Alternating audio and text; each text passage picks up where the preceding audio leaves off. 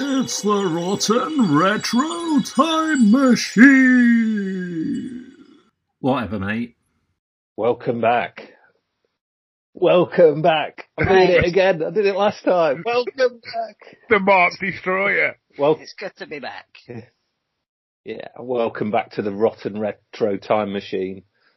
And as I understand it, we're, we're still in 1986. And I just want to clarify, is this because we bought a second-hand time machine? or is it, as I'm hoping, Motors.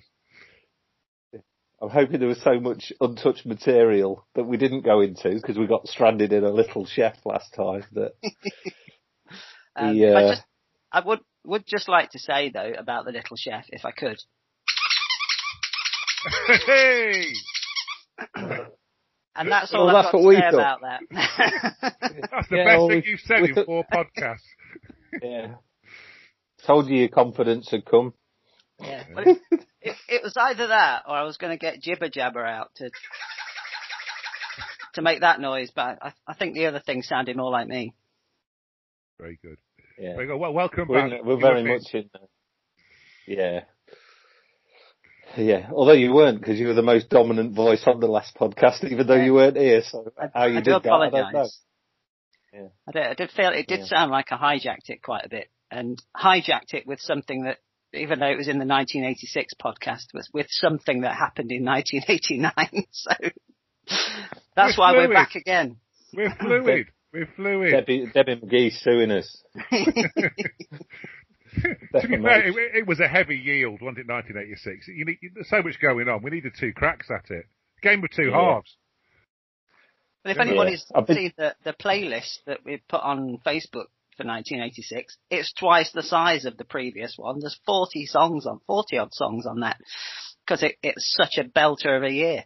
If people aren't on our Facebook page, Gary, how do they search for them on Spotify? The Um, playlist that we put together for each year. The well, the the link is just on. It will be on the the Facebook. Um, so that's what we share when we when we when we put it on Facebook. So when you see the uh, the the link for the um, the the Rotten Retro Time Machine Yes. um, playlist, if they just click on that, if they have Spotify, it'll just take them straight through to the to the um, playlist, and it's right there. That wasn't like a well rehearsed question that we've had. That I actually was asking because I wasn't sure myself. Yeah. So that's No, good. it is as simple Good. as clicking on a link. Good. Well, we might have a 1986 part two playlist, with I might suggest it later with uh, what I'm going to talk about. But uh, anyway, is, is, Mark, is Mark opening the batting as always? Are, are we done with this advertising break then? Is it, we get this, we're getting the disclaimers out now.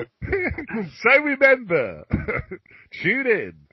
I've, Yeah. I've done some heavy research for this. I want to get going. I think you're not the only one who wants to I should going. say, I'm obviously the word.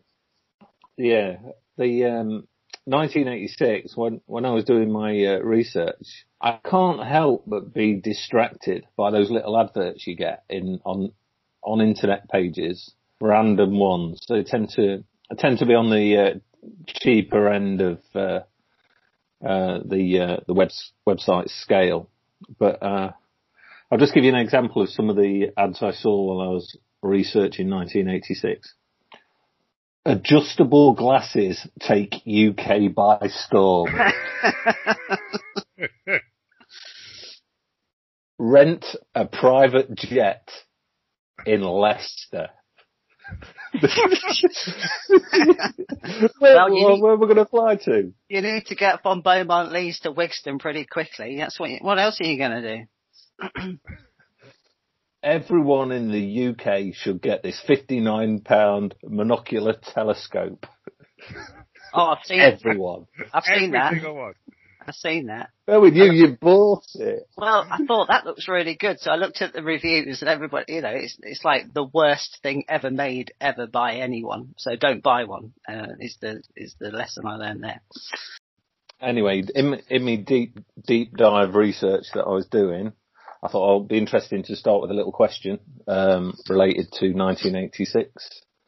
Uh, and that question is, have you ever tickled a salmon? Poached. Oh, no, po- poaching, you're in the territory. Yeah, that's You- true. you- Actually, it is, isn't it? Yeah, because it's you are actually literally tickling one and whipping it out of the water, aren't you? That's the uh, that's the skill. Um, if you're a poacher. My dad used to use the phrase, it's like tickling trout, when if something was easy, but never a salmon. Is that like for the posher middle class types? The wor does estate lads do, do trout, that's right. and the middle class people, they do, uh, you know, they do salmon. It's how the grizzly bears catch them.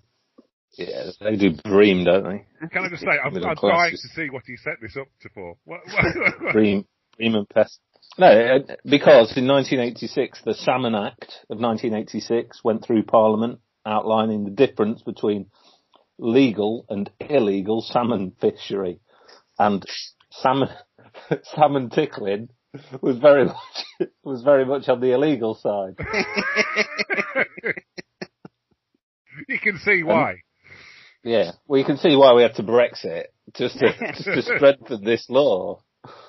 I, I And, imagine it's uh, kind of law that's watered down over the years now, and and uh, people people started off by just sort of looking at them funny, and then sort of move, moving a bit nearer, and uh, and maybe eyeing one up a bit, and then eventually it gets to um, back to tickling, and before you know it, the law's being broken and, and um, anarchy. May- That's how Maybe, I wasn't. Yeah, maybe I was being a bit too flippant with the description of this law. it, it, it says uh, this is section 32 of the Act is headed "Handling salmon in suspicious circumstances." That's the title. I, I, I'm going to stop there because that was a really, really, really offensive joke I was going to say. I just wound their neck in there. It's always section 32 as well. That's always the section, isn't it? Section 32. We're just going to put stick it and see if anyone's still reading after section 31. Well, tonight, tonight we are, and uh, yeah, uh, it's has poached salmon's a criminal offence, but I guess we both we all knew that, didn't we? Um, Yeah, well, you know, depends if you use a, you know, a bit of, bit of lemon and uh, dill in there as well. Um, yeah, garlic, bit of butter. yeah. Uh, This um, is it's often quoted as uh, in lists of quirky or absurd laws, alongside archaic and downright mythical laws in the practice of law. oh, that must be an extensive area of study. Mythical laws. yeah. Well, I'm just wondering if you if you were to do something so stupid as drove home drunk and you were pulled over by the police, and they said uh, you don't have to say anything, but we're charging you with drink driving. And uh, what do you think it was? If you said, I would rather be charged under this under Section 32 of the Salmon Act, 1986, because I've got at least four salmon breasts in the boot that I can't explain. All from the same salmon. They'll throw the buck at you. That is brilliant. Don't say that. Uh, the other the other notable thing um, is uh, 1986 was the introduction of Job Finder on ITV. Ooh. Did you ever get So- anything off Job Finder? Did you get a job off Job Finder? Well, I mean, I wonder who possibly would have come home drunk from the pub and fancied uh, um, applying for a job as a sous chef. sous chef in Wigan, yeah. I mean, count me in.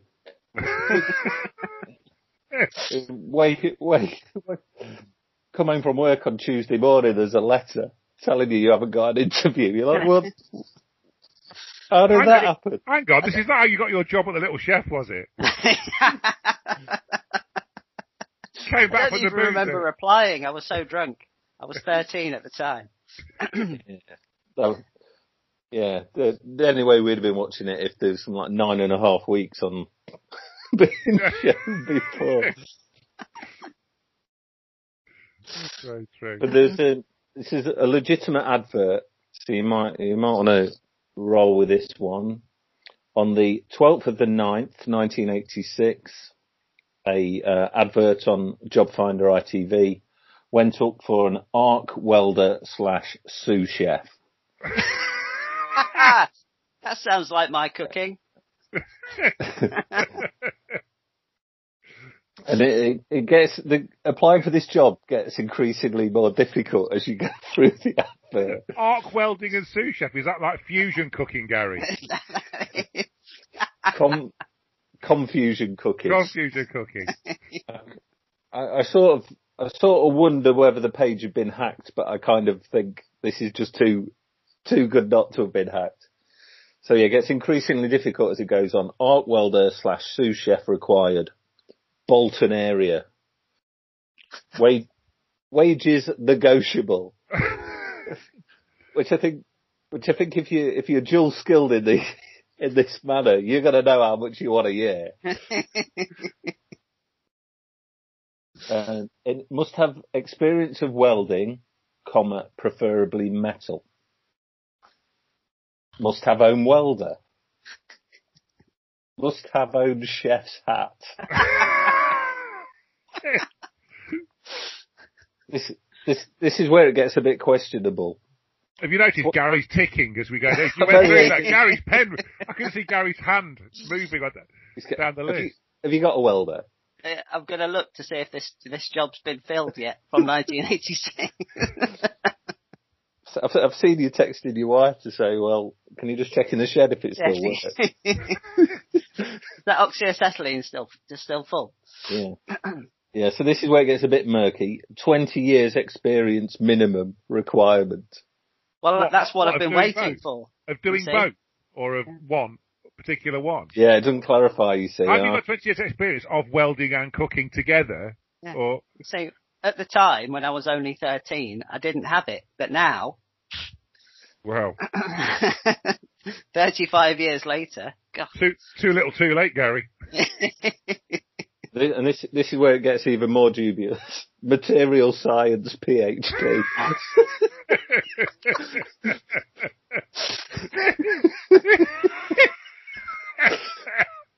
oh man.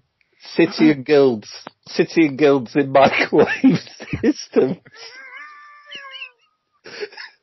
So essentially, it, it's an FE college who've sacked their dinner lady, isn't it? And they, they're trying to save money on the welding course and the cookery course. They just want someone to cook their lunches. That, I, I mean, I did my best with that, but I, I just can't re, I, I can't reproduce the electro jazz porn music that goes with these adverts. so, but we'll stick it on the Facebook page so people can uh, Yeah. see that. But the um, uh, this I, I assume or hope this is on your playlist, but uh, just say no went to number one in '86. Uh, it isn't on Spotify, sadly, because I did look for it. As it, um, just to slightly change the subject, Sue Pollard, equally, starting together, Hmm. everyone's favourite hit from 1986, isn't on Spotify. YouTube only. She's got She's got signed an exclusive He's deal. back plugging the pl- plugging him again, and he's back advertising again. Another ad break. no, that's the big that's the big letdown for the for the 1986 playlist. No Sue Pollard, really disappointing. Just just want to talk about just mu- while we're on music in 1986. I, I, I looked at the playlist that you did, and then I I, remember, I seem to remember loads of cover versions. Right in 1986, like being the year of the cover version. So I, I, I looked it up, and I found there were loads. Right, and I'm just going to go through and see if you can name the original artist. If I go through the 1986 um, cover versions list, Gary, your favourite song, "Don't Leave Me This Way" by the Communards. Um, who was it, was it was a hit in 1986? Who did the original? Was that Harold Melvin in the Blue Notes? It was 1975. Oh, you're not going to Right. get in. Hey, the You're House not going to get in with that. Caravan of Love. Who did the original of Caravan of Love? Oh. No, do you know, I, when I was looking that up, I didn't realise that was a cover version until, um, Oh, so this up. game's rigged. You know, you you've already googled all the answers. uh, no, I don't, I, c- I don't know what the answer is, I just know it was a cover. But but it was I- a cu- it was, go on, Mark. Go on. I think it's someone like Cool and the Gang or the Commodores, but I, I, I couldn't say for sure. Oh. I thought it was the Isley Brothers. and It was a '60s song. It was actually someone called Isley Jasper Isley, and the song was actually only from the year before, in 1985. Yeah, There you can't be right, can it? Well, that's that's what it said on when I looked it up. But if anyone wants to, trust that. if anyone wants to go on the Facebook page and prove me wrong, let us know. By plugging it again. Um, Doctor and the Medics, Spirit in the Sky, originally Oh, yeah. by Norman Greenbaum. Whoa, superb. 1969. Look at this. Hmm. Now, I think this is going to be, I think this is the toughest one out of all the ones I'm going to do. Bananarama Venus, originally by, I Oh. want to say something like Shocking Pink. Richie Martins. Richie Valens, sorry. Richie Ooh. Martins, he was Scunthorpe that was United, another, wasn't sorry. Sorry. Scunthorpe United. Richie Humphries. Richie Hartley Humphries. Paul. That was it. Uh, shocking, it's shocking, but not pink. Wrong colour. Blue. Yes! Ah, 1969. yeah. A band, a band called Club Nouveau, Lean on Me, originally by, Bill Withers. Bill yes. Withers, yes, that's right. Uh, a few more. Uh, the Rolling Stones, Harlem Shuffle, originally by. Is that Sam and Salmon Dave. Day? I thought that Bob and Earl, apparently. Oh, right. Oh, okay. Kim Wilde, You Keep Me Hanging On. Uh, hang on. Oh, Supremes. Supremes. Of course it was, yes. Uh, This the is band. turning into a pub quiz, by the Hang way. on, Like- I've got, I've got two more. The Bangles, Hazy Shade of Winter. Oh, that's Simon Mamas and Garfunkel. Papas. Yeah, that Simon and Garfunkel. And the last one, Status Quo in the Army Now. That was a cover version. Did you No know? way. Yeah. Yeah. Someone actually wanted to cover that. yes, exactly. Well, Status Quo wanted to cover Safe it. Quo wanted to. Yeah. Um, originally by, It must be like an Lynyrd Skynyrd. uh, well, I'd never heard of a duo called Bolland and Bolland. Aren't they opticians? Well, I thought I thought it was a tribute act to Holland and Holland, the herbs- the herbs Mundasia. but- flexing it, vitamin. yeah, but so I, Gary, I'm just wondering if we should um, put a playlist together of the actual originals of these cover versions from 1986, like a Yeah. part two, like a part two cover That ver- uh, be, playlist. yeah. I'll do that. So, Have a look in, I'll look I'll- into that. I'll send you the list. Aye. I feel Nice like one. I've just sat through the bullseye round, uh, the music round on bullseye. Right. Now, Jim Bowen's walking off with me 120 quid in the darts. Oh, brilliant! Oh, look, it's, hang on, you two have had some good news, haven't they? Now, now the rules have changed again. You can go back to drinking on park benches every week like you used to. that's It's right. right. So Tuesday nights are out for us now. Doing Yeah. this.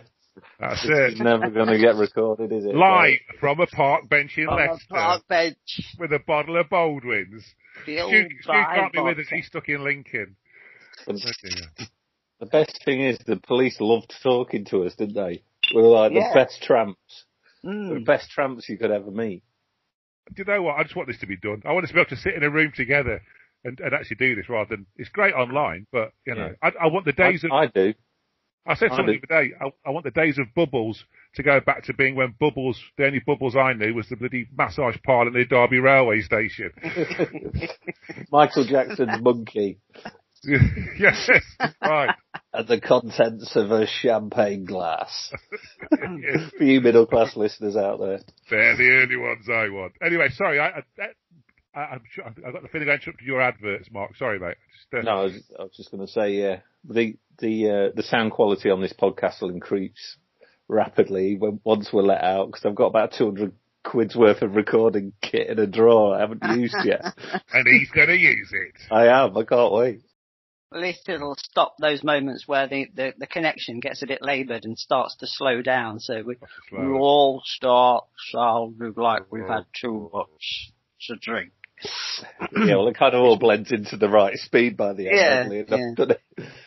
Um, Everybody's taking another swig of whiskey. That's really good. By the way, I also I owe, I owe our listeners an apology, by the way, because um, last week, in the excitement of Squeaky Squeaky Barry Gibb, I um I, I thought that the Gorn list we were going to be doing um, in the uh, in the Little Chef episode, not realising we'd lined it up for this week. So I, I was saying, yes, the golden list is still is still coming up, and, and it wasn't, but it is it is in this episode. So That'll explain all the complaints. yeah, I, I, I imagine that. I imagine that. So, So, um, yeah, I haven't got much else to tell you about 1986 apart from Ferris Bueller's Day Off, landmark movie. Well, Gary's got a big notepad out at the drawer there. What? That, well, no, it's just to make a note of something rather than read anything from it. So, Oh, Um, sorry to think- be disappointing. got another 40 minutes to fill. that, that bit, that, that bit, the best bit in that film is when he's doing the, the run to get home before his, his mum and sister. And the music that's playing is uh, rotating head by the beat as he's going through the gardens and he nicks the hamburger and he's properly sprinting. And the best little 10 seconds is when he jumps over through the garden between the two women sunbathing on the, on, on, in their garden. And he disappears out of shot and the music keeps going, but the shot stays on the women. And then he just comes back in. Hi, I'm Ferris Bueller. Nice to meet you. It's a long time since I've seen that. So. That's Yeah. a, that's a, that's Want a, to revisit, I think. I thought I'd, I thought I'd revisit the description of the movie just to to rekindle what it was about. It's actually quite a basic premise. Uh, a slack a slacker skips school for a day out in Chicago. That's it. Uh, Well, yeah, I imagine that was the pitch that sold it Yeah. to uh, the, the, the studios. Yeah. Although there was some, there was there was another strand to it that I had to look up, and it said it, he used a, sto- a storytelling technique where the main character uh, regularly broke the fourth wall. And I thought, well, what's the fourth? I assumed the fourth wall was like Christmas Day when he couldn't eat anymore. and the, someone comes out with the cheese and biscuits. These trousers will no, yield no more. Yeah, Well, but I- actually, it's it's just turn turn to camera and explain. I, I, I thought the fourth wall was the one that Gary was has challenged Mike Tyson to a fight behind because you've got the Berlin Wall, the Great Wall of China, Hadrian's Wall, and Gary's Wall. I wall, yeah. Yeah, it's not there anymore, Gary's of wall, course. Braunstone, So we, the we, you know. invisible wall. The Yeah. Broughton Brawler. Oh, by the way, Brawl- Tyson, The Tyson brawl behind the back to us. wall. There you go. Tyson There's hasn't the, got back to us at the minute, mate. no. For No, the, so that's it. it's obviously You could kicking sell in. that. Running Sell that to HBO. The brawl behind the wall. That's very good. And uh, by contrast, I looked up Top Gun, also released in 1986. So um, Top Gun, uh, Man cooks his goose in a plane. that is pretty much it. Actually, that probably gives you more than what the, the official description is. Tom Cruise plays Maverick Mitchell, a young aviator on an aircraft carrier. Excuse me, not COVID. Full, full disclosure. Uh, yeah. So Tom Cruise plays a young av- aviator on an aircraft car- carrier. Goose Bradshaw. Now there's there's a name straight out of Salford. Is that a name or an instruction? Th- They're both given the chance to train at an at an elite weapons school. I, I, I don't want to watch it. I know. I don't want to watch it. I, I, I, well, have you seen it? I've never seen it. I've, I, I got the gist of it. I have seen it, yeah.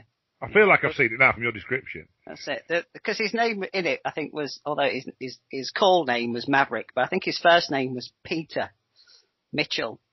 Um, and we had a kid at school called Peter Mitchell, so for a while he was the coolest kid because Oh, he got the same name as Maverick from Top Gun, um, which was better than his usual nickname, which was um, Bockle. uh, which, when you come from Braunstone in Leicester, like uh, like I don't know, a lot of places in Leicester, the word bottle is often pronounced bockle with Yeah. like a, a couple of K's in there, um, like and hospital, and uh, lots of lots of those words just just change and they become really slangy. Puddles are puggles. Um, yeah, stepped in a puggle. And, it's, a, uh, it's a magical land, isn't it? it is. And so Bockle was called Bockle because his, when we played football, his legs were so pale and white. They looked like milk bockles. Um, so that was, that was, he was quite good in goal though, to be fair to him. But, uh, yeah, that was our Peter Mitchell at school. And, and and the idea of Milky Mitchell just passed everyone by. He'd already got the name before he joined, he came to our school, so we can't be responsible for the nicknames Oh, from junior one school. of those. He get probably one of those that ge- gave himself his own nickname to sound impressive. Yeah, like Paul, Lin- like Paul Lynch calling himself the governor. Don't Yeah. don't call me the governor. Yeah. What? No one's calling you the governor. Don't call me the governor. Uh, call me Bockle. Call me Bosco. So yeah, that went nowhere. Um, the uh, the cast of um, this this is the last ringing out the last bits of desperation of the notes that I've made. The cast of Grange Hill were flown to the White House to meet Nancy Reagan on the back of the Just Say No campaign because she launched Just Say No in the US. Right. That Well- I mean, How When- did that when- go down? Was that for an American audience? Then, obviously. Yeah, well, it was publicity stunt all around, I suppose. I think when Zammo was told he was going to the White House, he had something completely in mind. But I, I remember watching a, um, a, a program about that because, uh, I think, was it like, because she, uh, Nancy Reagan had got her anti-drugs thing going on in America and they invited him over on the back of what Grange Hill was doing. There was one of the kids in Grange Hill whose name, I don't know, the character's name, because it, but he was one of those who was always in it but barely had a line. He was always in the background. Um, and I think his, the actor's name was something like Mikola Christie and he was one of the gang that went over, and they they ended up. I think it was like they ended up at the in on the mound at a baseball game in front of you know uh, fifty thousand people um, to promote this anti-drugs message. And he said at least I think it was something like at least three of them were all were stoned at the time um, because they obviously hadn't take, heeded their own their own advice and uh, they they hadn't Well, said no when they, They should were on have. holiday. There you go. Come on then, who died? Zammo, wasn't it? yeah. Did Zammo actually die? I can't remember actually. No, no. He's, No, he didn't. not. Someone died. him Somebody died, didn't they? oh, someone died in a swimming pool, didn't they? Someone drowned in uh, Yes. It was quite. It was quite. Um. uh, in Grange Hill. Yeah. Quite morbid at p- parts. Yeah. Mm. Which is a great link into the Gorn list, then, isn't it? yes. So, 1986 Gorn list. Um, I'm going to start off with uh, former Prime Minister Harold Macmillan. Gone. He's he'd ha- he'd had it better, hadn't he? what I said. the man who said he'd never had it so good. I think you'll find he had. so he'd gone. Um, rock legend Phil Lynott. Gone! Oh yeah, that's a sad one. Married to Leslie, uh, Leslie, what's his name? Crowther. Crowther's daughter. Yeah.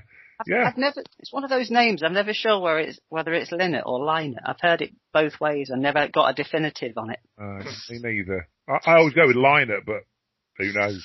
No. Yeah, don't ask people to write in with the answer. but, but uh, everyone talks about, oh yes, he was a genius. Whiskey in the jar, boys are back in town, etc. But have you ever heard the Thin Lizzy song Jailbreak? Yeah. From the Yeah. eponymous, yeah, the title track from, from the Jailbreak album. Ma'am, I just want to talk about a couple of things in that song. The lyric, tonight there's going to be a jailbreak somewhere in this town. Oh yeah. Where could that be? Where could that possibly be from? I, I ain't Columbo, but I reckon it could be the hospital. I don't Hospital. know. And and and the, the the every time I hear it or read it or even just making sure I got the lyrics absolutely right for this, uh, I still my jaw is still dropped at this lyric. Searchlight on my trail. Tonight's the night. All systems fail. Hey you, good looking female. Come here.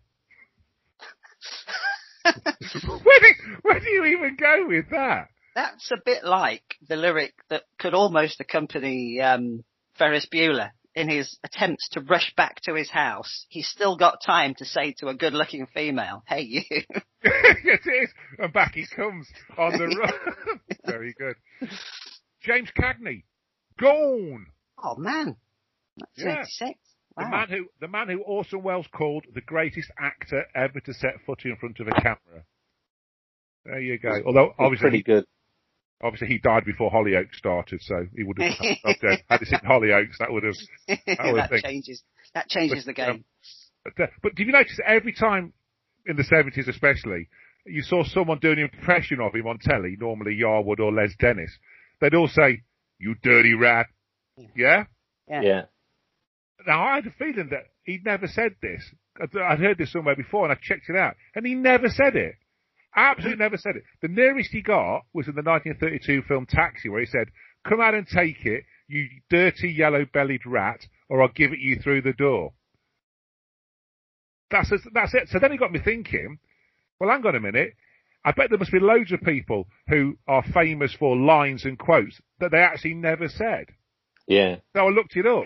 And, uh, Schwarzenegger must be all over that. well, I, I- I've got a good one here. Mark Charlton. You lads sit down. I'll get the first round in. hey! Uh, Sherlock Holmes apparently never said elementary, my dear Watson. Never said it. In any of the books, the character never said it. Queen Victoria apparently never said, we are not amused. In fact, ironically, she was renowned for her sense of humour and was a lovely lady. oh, the life and soul of the party, she was. Yeah, and I've only I've only put this one in because it's a running theme throughout all these podcasts. Al Gore, I invented the internet. apparently, apparently, I, I didn't know that he was famous for saying that, but apparently he is, uh, and he never said it. Um, so, uh, Voltaire, French Enlightenment writer, historian, and philosopher, apparently said, "I disapprove." Is famous for having said, "I disapprove of what you say, but I'll defend your to the death your right to say it." Apparently, he never said that at all. Hmm. But um, but there you go. But there's actually got a little little known fact about Voltaire um, was that he was actually a brilliant uh, uh, athlete, especially a field athlete, uh, who, due to his Eastern European mother, represented Poland at many international track and field events. Yeah, he was a, he was a top-notch pole vaulter. We were waiting for it, weren't we? Come on! So don't deny it. I even put I even put after the I even put it in brackets. This is shit, but it should get a grade. So, there's no way you weren't going to say it. I got to say it. Got to say it. Um, yeah, Julius Caesar et tu Brute never said it. Never said et tu Brute. You know who said et tu Brute? Oh, I do know this. It wasn't Julius Caesar. No. It was, but it was a Roman emperor that was two generations before him. Am I close with that? Nowhere near. Bit Ooh. Popeye. No, et tu Brute was Henry Cooper. He was asking, Where do you go with this? he, was, he was asking Kevin Keegan if he wanted to splash it all over. No, it, it, it actually came from the Shakespeare play. Shakespeare wrote, a pl- wrote- the play and put the line in. That's where it came from. That's Oh. all. It's Uh, like the, uh, uh, is this a, a, a dagger I see before me, isn't it? It's like, isn't that, what, Yeah. that's the, that's the carry on film and it's not actually the, uh, the Shakespeare. Like, infamy, infamy. yeah, yeah, Oh, infamy. Uh, and apparently Marie Antoinette never said, let them eat cake. she spoke French for a start, so. That was, that was Mr. Kipling said that. Yeah, Um, sorry. Oh, I should just wind it in, shouldn't I? Oh, very never, never. Um, and then we go into a bit more sort of. Um, they were the best of the goals, but I think there's a couple here. Uh, Simone de Beauvoir. Simone de Beauvoir. Simone de Beauvoir. Uh, yeah, a French writer, feminist, who who I was only aware of through the Lloyd Cole song "Rattlesnakes." She reads Simone de Beauvoir in an American Circumstance, but that's uh, that's it really. It's a pretty pretty tight yield. Um, It was it was the year that um, uh, Dustin Gee was golden, though, wasn't it? As well, that was the. Hang on, that wasn't showing up on my golden search. Did was not. I thought Oh, it. it I thought it was was. definitely on mine. Yeah. Was he? Was he? Yeah. Yeah. I'm surprised. I'm surprised you didn't go there. That's the that's the thing. Well, I even mentioned Dead Les Dennis, didn't I? Well, there you go. Do you know what? That was not on my search. I'd searched lots of different ways, and uh, I do He was- apologise. He Let's was talk- the first famous Gorn on my list, actually. Let's talk. Third Let's of January, Dustin 1986. Yeah, he was he was the, he was good. You know, he we we were left with Les Dennis doing Mavis Riley for the next thirty years, but Dustin Gee was actually he could do it. Was he? Because is that one of those things that you remember? Like uh, that sometimes you remember it, and then you go back and check it out, and you think, "Oh God, no, it was awful." Or was he actually really good? I think I think I remember it at the time thinking he's so much better than Les Dennis. And then he died, but um, maybe I am misremembering it. Setting the bar remarkably high there. I am, aren't I? Yeah. Well, there is there is one more goal actually that I don't know if it's shown up on your list. Um, Freddie Starr's hamster. Course. Well, not Freddie Starr's hamster, obviously. No. The uh, the, Fred, the, Fred, the hamster Freddie Starr ate. The Freddie Starr ate my hamster. Um, was the voted one of the most memorable news headlines in the newspaper headlines of the last century Yeah. uh, in 2000. It says that happened in uh, 1996. Do you remember the story behind it? The actual what the story was. Everyone remembers the headline, but do you actually remember the the ins and outs of the story? I don't think I ever bothered finding out. You didn't want to, really, did you? I, No, I, I didn't. didn't either. Yeah. Um, well, apparently, it was claimed that he was staying at the home of his friend uh, Vince McCaffrey after a show in Manchester, and he was asking uh, McCaffrey's girlfriend uh, if she'd make him a sandwich. She refused, so he grabbed her pet hamster, Supersonic, sandwiched it between two slices of bread, and started eating it. right now, that's what he always denied this, and apparently, to be fair to him, he's been a veg- he was a vegetarian since his teens. So I'm not quite sure how he could have eaten a hamster. As he said in, in, in his book in 2001, I've never eaten or even nibbled a live hamster, gerbil, guinea pig, mouse, shrew, vole, or any other small mammal. So, uh, but, the, but, when he died, gone, um, a few years back, the Sun did a headline on the front page, Freddie Starr joins his hamster. And described him as the Sun's favourite pet-eating comedian. well, all the newspapers have got one, haven't they? So, uh, Yeah. Yeah, so, uh, R.I.P. R.I.P. the hamster. R.I.P. the hamster, yeah. You missed, uh, you missed no end here. Go on. Pat Phoenix. Yeah, I can't believe these didn't show up on my Golden Church. yeah. Phoenix to the flames, I imagine. Do you know she what? was cremated. I've done a, I've done a poor job. And, um, uh, wasn't Cary Grant? Cary Cary Grant, Grant, yeah, yeah. I've got him further down my list. Wallis Simpson, Hermione Baddeley, uh, Ray Milland, Oh yeah, Ray Man. Ray Milland. I've got those. But, uh, yeah, Pat Phoenix and Dustin Gee. Harold Macmillan. He was the first one. Was, I was, was him. That Oh, was Remember- sorry. Oh, hang was on, Steve it started, hasn't it? It started, hasn't it? Yeah. Remember, love? Gaslighting you now, Stu. Oh, that's it. I know, when you said Harold, Harold Macmillan, I heard someone completely different. so it happens. Um, so yeah, so um, I've missed two classics there. Pat Phoenix, man, do you know what? I, I I actually during the first lockdown started watching some old Coronation Streets from like sort of early eighties, and it was the classic era. Chalky White, uh, St- Oggy, Stan Ogden, Pat Phoenix, mate, sh- she was really good, like properly good in that. you know, again, one of those things you you don't you as a kid you think, oh yeah, Elsie Tanner, but she was all right. But actually, you watch her you watch her act in it, she was fantastic. They're worth a watch. Them old ones. Yeah. I, I think they're alright for half an hour. Ra- Imagine getting caught up in it. Well, I did. I got trapped in 1982 for about, for about three weeks. yeah, I haven't left the house. I'm, uh, I'd, Yeah. I'd, I'd loved it to find out if they've been archived in that way.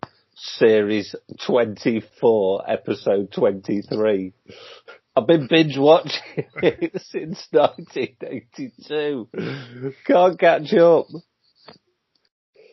Got a Yeah. mate who's who's well, who started watching it because his wife does, and now he's got into it. So all these bit um, vintage Coronation Street episodes, and he was up. They were up to the point where um, Ivy Ivy Tilsley was married to someone called Don, Don, Don Brennan. John Brennan, who Yeah. was, and I remember him sa- always sounding like he was half cut, and he was a taxi driver, but he always just sort of like that. How you doing, Ivy? And it was, a- it was just always, always really sounded like he was really drunk, and that's all I remembered about him. But I always get a text message every time my mate's watching an episode, which is far too often for a man in his forties. Well, he lost a leg, didn't he? The character lost a leg. He, he ended up with one leg, the character, uh, in, in, did some accident. Then he became very bitter and twisted and started stalking Alma. How do you stalk with one leg? Not very quietly, I would have thought. there you go. Um, uh, we've, I can't believe we've got this far to 1986 and haven't talked about the Hand of God. it's one of those things that's just, it's still too raw. too soon. Too Are you, soon. are you, what's your genuine, you know, with time, time passed, Mark, do you still, do you still bitter about it? No, I wasn't really that bitter about it at the time. I think it like it was it was a colossal act of cheating that that he'll have to live with for the rest of his life. Obviously, I wasn't so philosophical as a schoolboy at Yarborough High School when, Yeah. when uh, but the um yeah, the whole thing.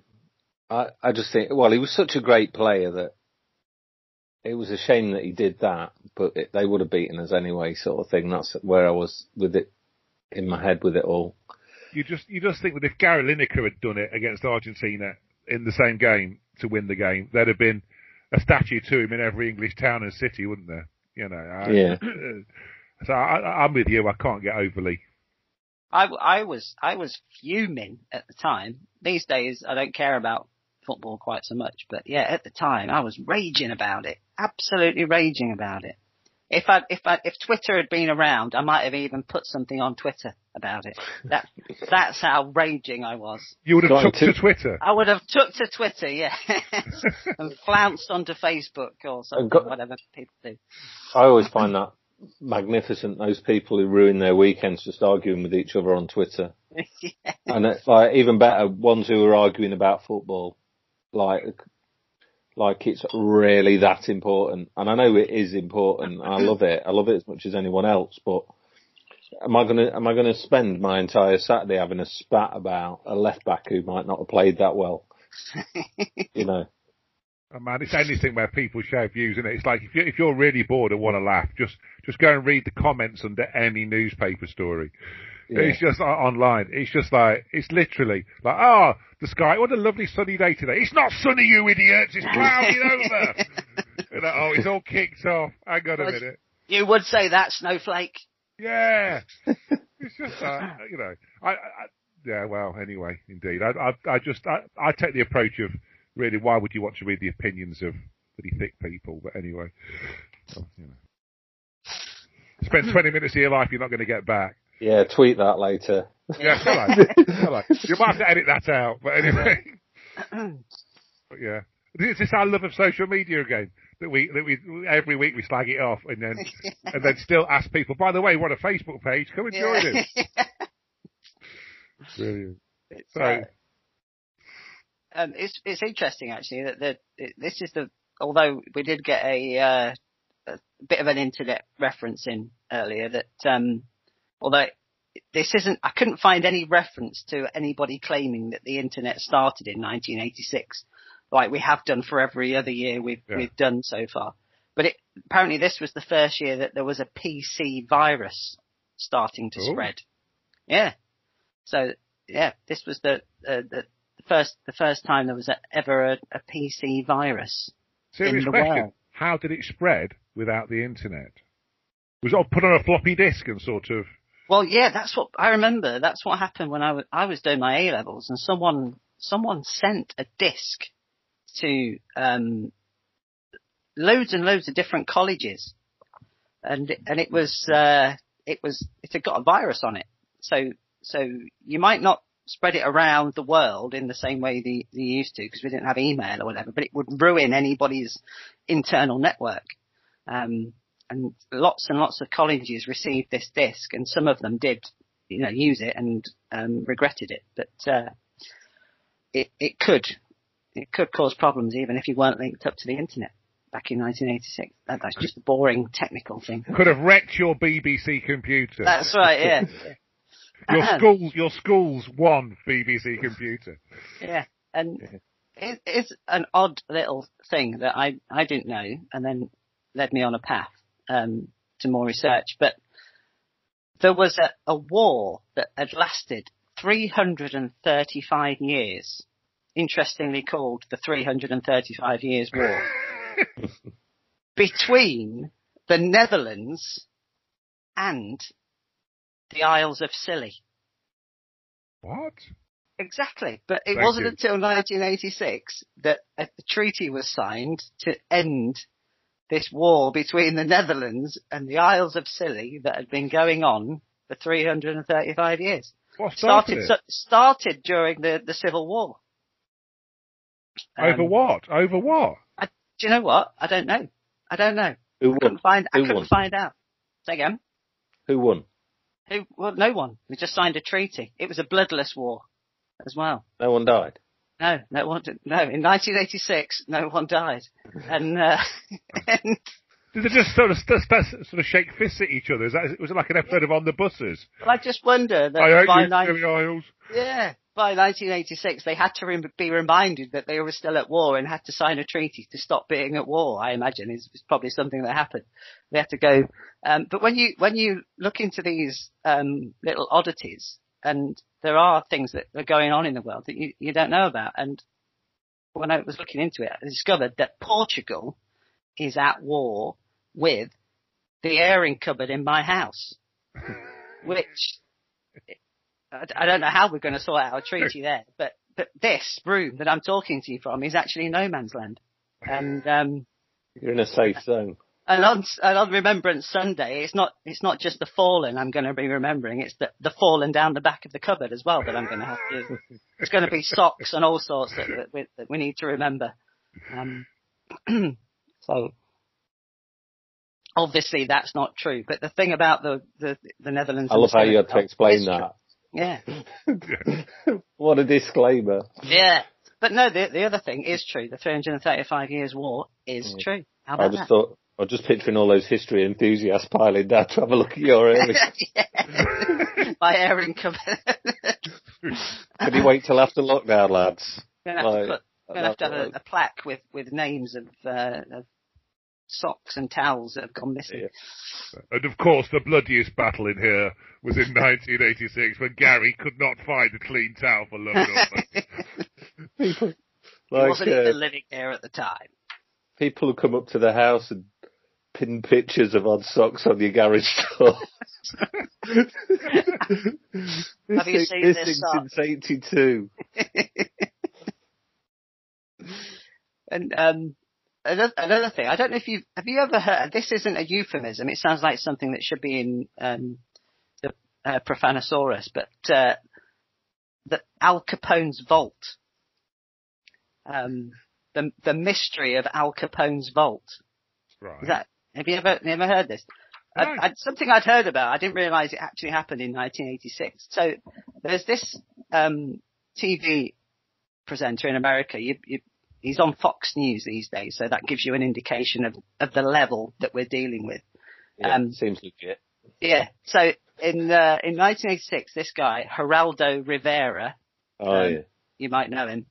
Um, he got the sack from ABC um, News because he wanted to do a story about um, JFK and um, Marilyn Monroe, and they didn't want to run the story, so he criticised them on air.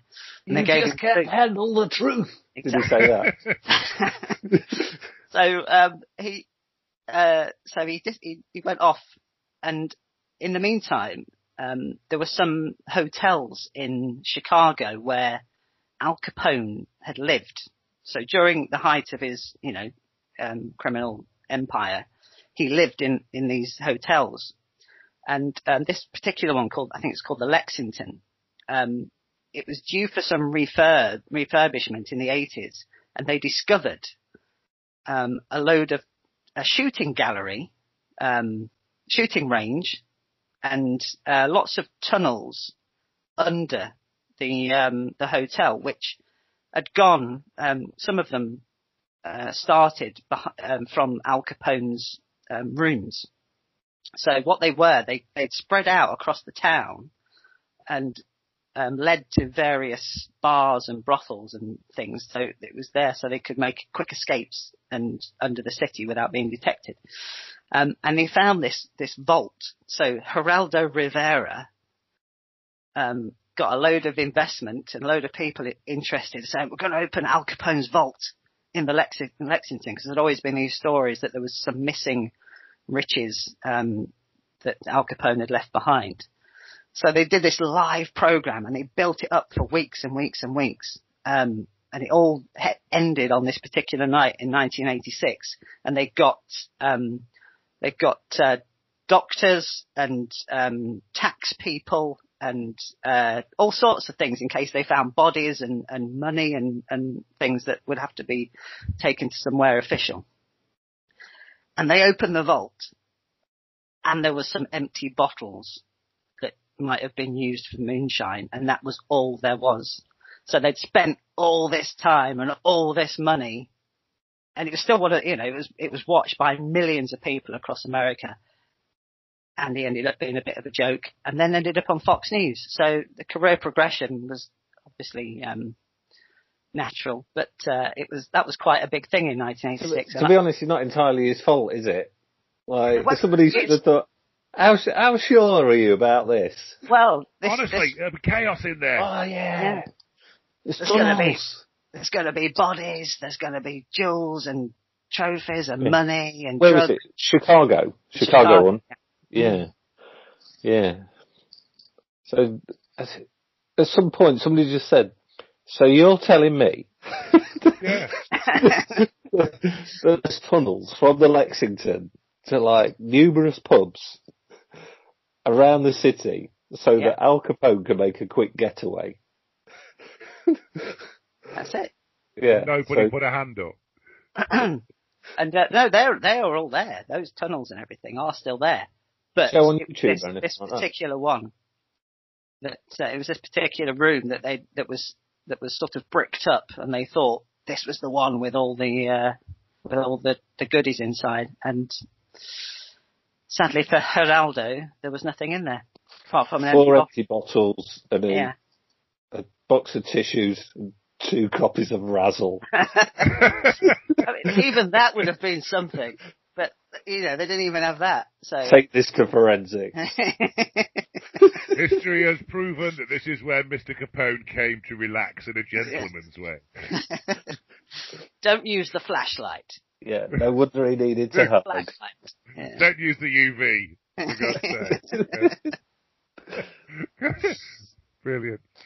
Um, Gary, I, I'm, I'm, I've become obsessed with this Scilly Isles Holland War, and I've, I've actually, while you were chatting, just been, yeah. I've, I've found how it started. Oh, go on. So you were right, it was the Civil War. So, uh, Look at him checking up on you. Checking up on you. The nerve of the man. He's just making stuff up, this lad. I'm the new Simon Schama. Right, let's have a look. Uh, It com- comes with no facts. and then he starts checking your facts.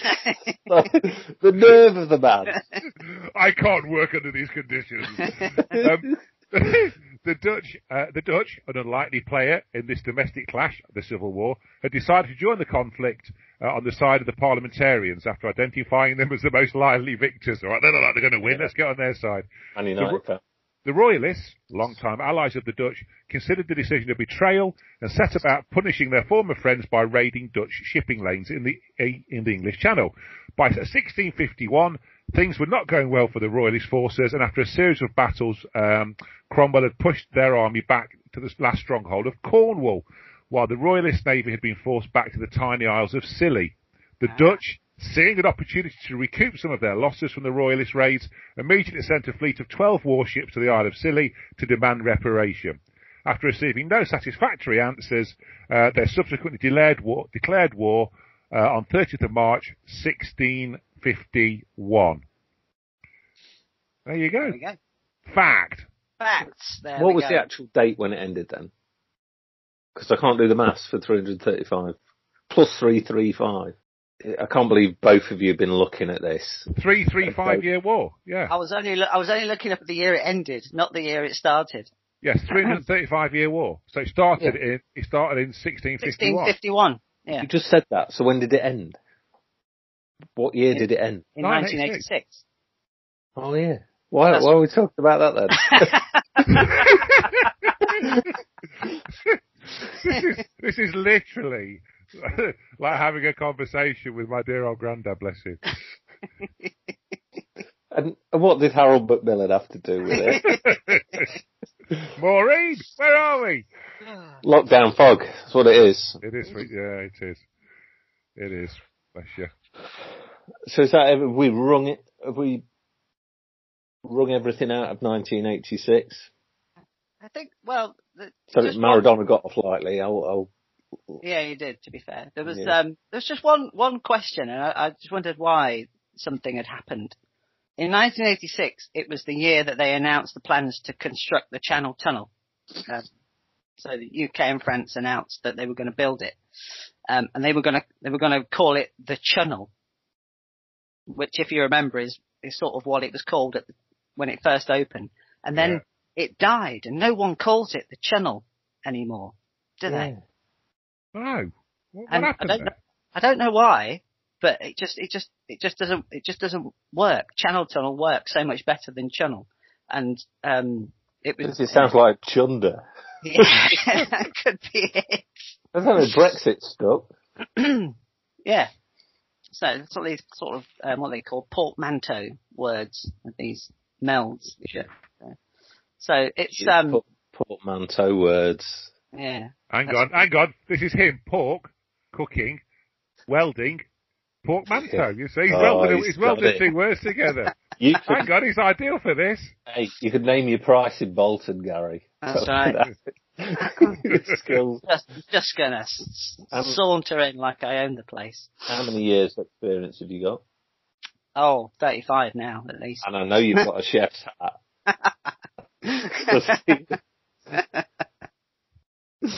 How do you get a chef's hat on, by the way? there's a there's a winch involved, and uh, um, yeah, it's Are you one of those that like when you when you've got it on, all the curly bits stick out the side? I'll just give you an example. Look at that. You see, if we didn't know you, so so this is like the worst visual gag podcast moment ever. Gary's just put on a fez and his substantial curly perm has sprung out the sides of it. For those of you listening in black and white, as Yeah. they say, I just, Um, I just say you're the sort of person who, who I meet at work wearing something like that, but then when they take the fez off, I genuinely have never met anyone wearing a fez at work, by the way, but wearing a hat or a baseball cap, they take it off and then they're completely bald. yeah. well, it's getting Whereas, that way. whereas you've, you've got it going on. Like you, you've got a fine thatch. it's just very curly. It's just very curly. Yeah. There's about four hairs, but they're very long and very curly. I think it's getting curlier. Oh yeah. Oh, yeah, uh, it does. It sort of gets the, it, it grows so far and then it, it, it doesn't get, it doesn't appear to be any longer. It's just the curls getting tighter. At the minute, you're sort of circa 1992 Roland Dorsable at the minute. Yeah. Six more months of lockdown in Leicester, he'll be Brian May. Don't worry about that. It's getting Yeah. there, isn't it? I- I think he's got to go through Michael Bolton first. Make make of that what you will. That's what he, that's what he said. If you're going to get to Brian May, you're going to get through me first. Anita Dobson. Anita Dobson, stage five.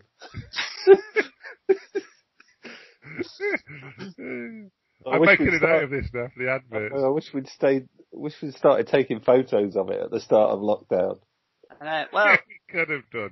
it was bad enough. The first, the first haircut I had after in, during lockdown was in July. So I'd gone from March to July, and then I was just about to have another one, and then it we all shut down again. So I've I've gone from July to now. So it's even it's even longer than um, So So last November was your Thora Hird phase. Yes. When did you get? We were still meeting in the park when you had your Brian Blessed beard. Like yes. it Yeah, was yeah, shaped. yeah. You couldn't Yeah. couldn't live with it though, could you? Oh God. I think I think Gary in real life is actually bald and clean shaven. It's just like he plays Guess Who. So when, when he turns up, yeah, no, he's just oh no, it's the other way, isn't it? the other way then. Come on. Uh, yeah. Anyway, that's not a good visual gag for a podcast either, is it?